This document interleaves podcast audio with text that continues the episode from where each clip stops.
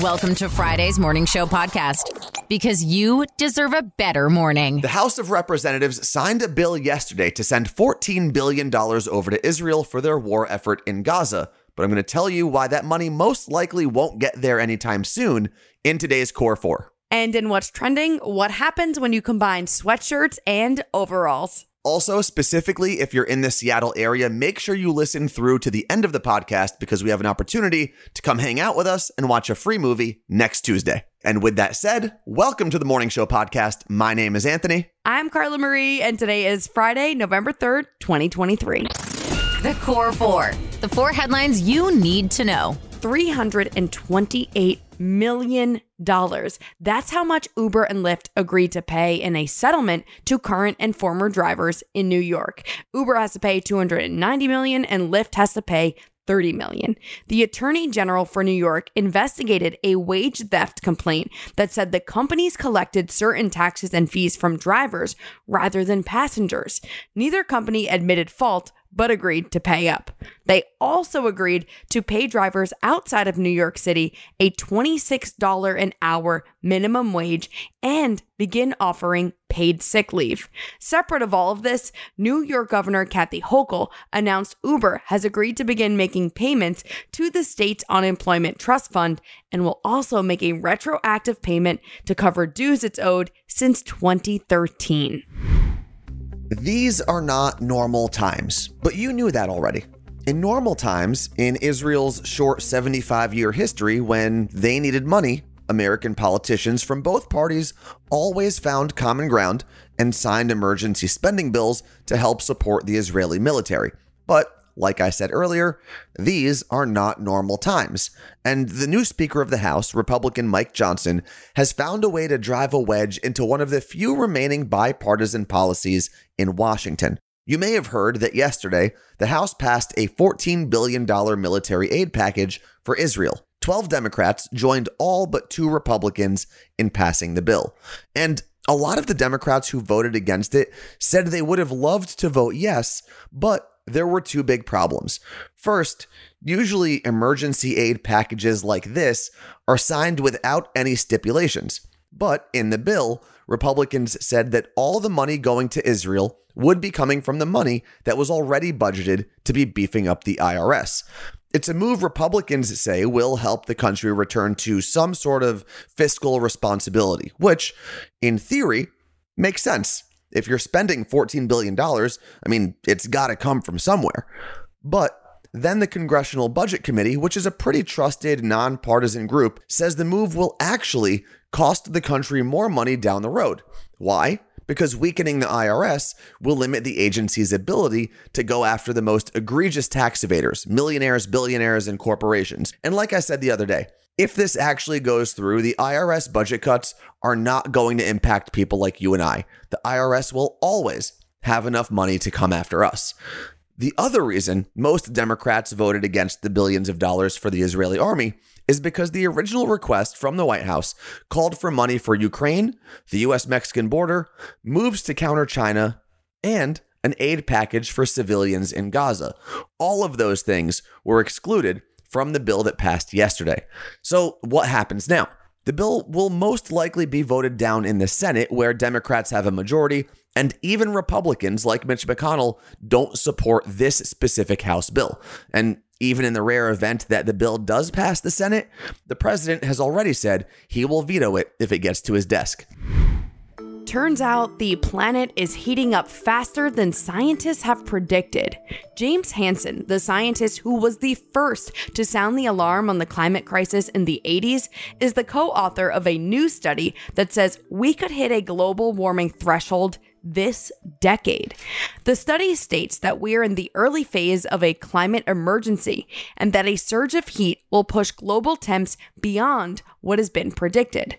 They believe we will reach 1.5 degrees Celsius above pre industrial levels in this decade, and there is no saving us from hitting that temperature. And when we do, we'll have extreme heat, droughts, floods, total loss of coral reefs, and melting of full Antarctic ice sheets. What's unfortunate is that avoiding that temperature is technically possible, but scientists say it's politically challenging to make it happen. Scientists do, however, believe that we could avoid the next threshold, that is 2 degrees Celsius above pre industrial levels. We're expected to hit that by 2050. The only way to stop it is by stop using fossil fuels at a pace much quicker than what's currently planned. There are scientists that disagree with this study. They don't believe we are heading to these temperatures as fast as the study claims. However, there is one thing that all of these scientists do agree on that we are heading to the 1.5 and 2 degree thresholds.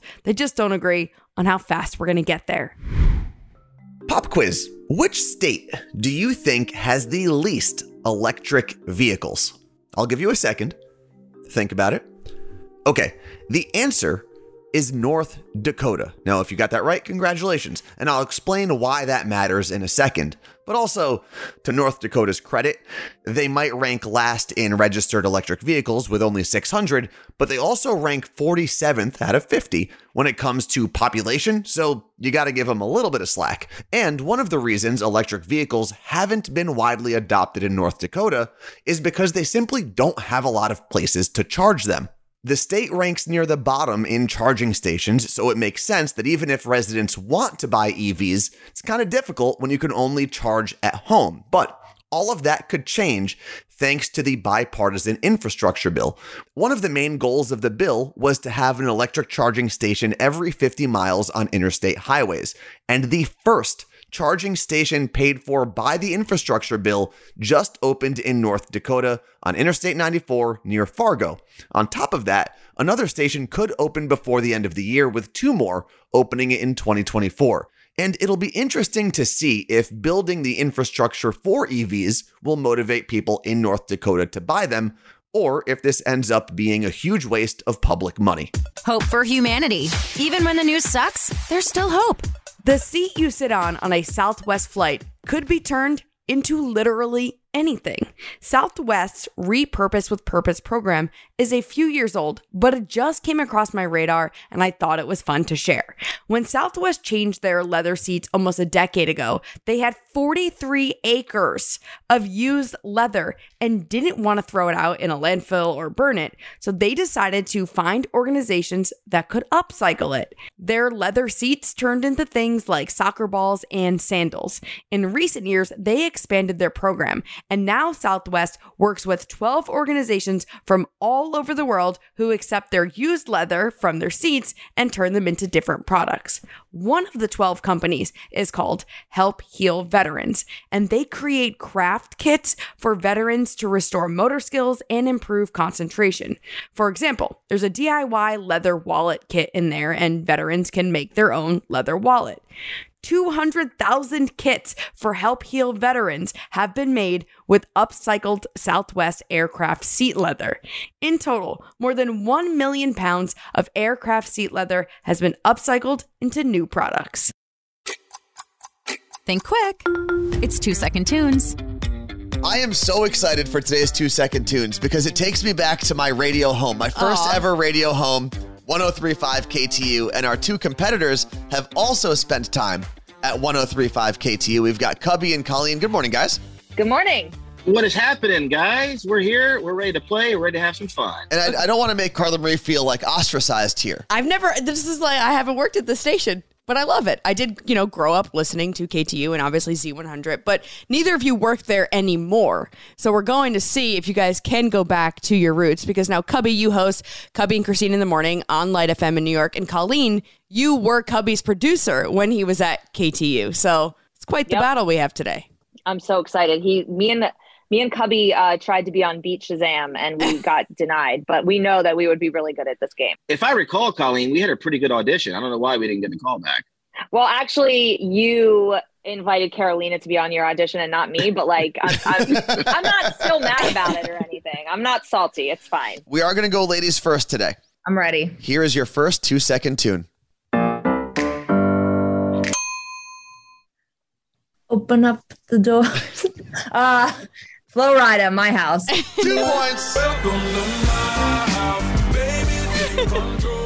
It's an appropriate song considering we're doing this podcast from our house. Oh, I was like, we're not Yeah. in Florida? What are you talking about? All right, Cubby, it is your time to get your clue for round one. Here you go. Work, work, work, work, Rihanna. Two work, points. All right. All right, what year are we going to now? Oh, yeah, I needed to explain. So, since we all worked at KTU, uh, we are going through the decades of KTU. It launched in 1996. We're going to go backwards, starting at 2016. We're going to now hit 2006, and the final round will be 1996. Oh And for the record, Anthony, I met you when you were an intern, or no, you were in promotion. Part-timer, yeah. At KTU. Yeah, Yep. you're a part timer in 19, no, 2006 is when I met you. Yeah, exactly. And he had is- long yeah, hair. yeah. For the record, that is Yep. the round we're going to go to right now. Okay. So, Colleen, here is your first two second tune from 2006. oh my God, what is this? It's Justin Timberlake's "SexyBack." Oh, there you go. I'm bringing sexy back. So easy. You had us nervous for a second. Yeah, that was easy. All right, well, Cubby, So we're going to see if yours is just as easy. 2006, All right. two second tunes. Here we go. Every time we touch Cascada. Two points again. Such a good song. Okay, they are tied. Colleen has four and Cubby has four. Colleen. Do you have have you ever had a tiebreaker by the way? We might need one. We oh, do. yeah, we have a Don't tiebreaker. We are ready to go. All right, let's see if we get to it. So be prepared. Colleen, this is your clue for round three. And this goes all the way back to 1996. Um, Mariah Carey.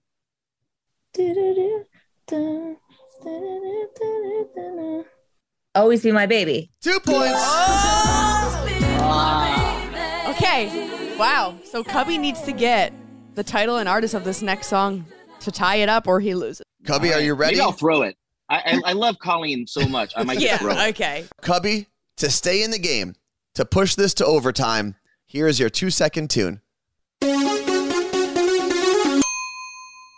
Gina G and ooh ah just a little bit. Oh my God. I knew he was gonna get it. Oh my god, it's a I never, I never would have gotten that. Who is Gina G? that was a one hit wonder back in the Euro dance days. There was a there was a ton of remember all the La Bouche stuff. um, Yes. Yeah. and Haddaway, and um, that was that was big. What a time. This is why, Colleen, I told you it was a little silly to go up against Cubby in two second tunes. But, Although. Colleen's good, Colleen's good too. You know, you're underestimating yourself, Colleen. well, Thank you. It but is you tied. should you should have Cubby on for to do like a super niche, like deep cut version of this. you know what you should do, actually? I- I'll, I'll give you a segment for your own show, Cubby. You should do a Beat Cubby instead of Beat Shazam. and it's just people like take that. you on every single day. I kind of like that. All right, thank you for the idea. All right, here we go. Tie breaking round. This is how the, the tiebreaker goes. I am going to play a clip. It is now six seconds, but the way that you are going to win is by buzzing in with your name and giving me the title or artist of this song. Here is the final two second tune for the overtime win. Cubby, What do gonna you make got? you sweat. C+C Music Factory. Gonna make you sweat. C+C Music Factory. So the reason I picked that, that was actually the first ever song played on 1035 KTU. No way. I thought that that song was called "Everybody Dance Now." Same. So I so never yeah, would have. I, Oh. I, I test them all for for Carla Marie before we actually go live, and she said the same thing. But Yeah. Cubby, congratulations on your two Thank second you. tunes win. How do you feel now that you're the champion?